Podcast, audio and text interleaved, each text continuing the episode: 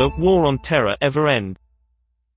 The BBC's Frank Gardner looks at the legacy of the U.S. counterterrorism response to 9-11.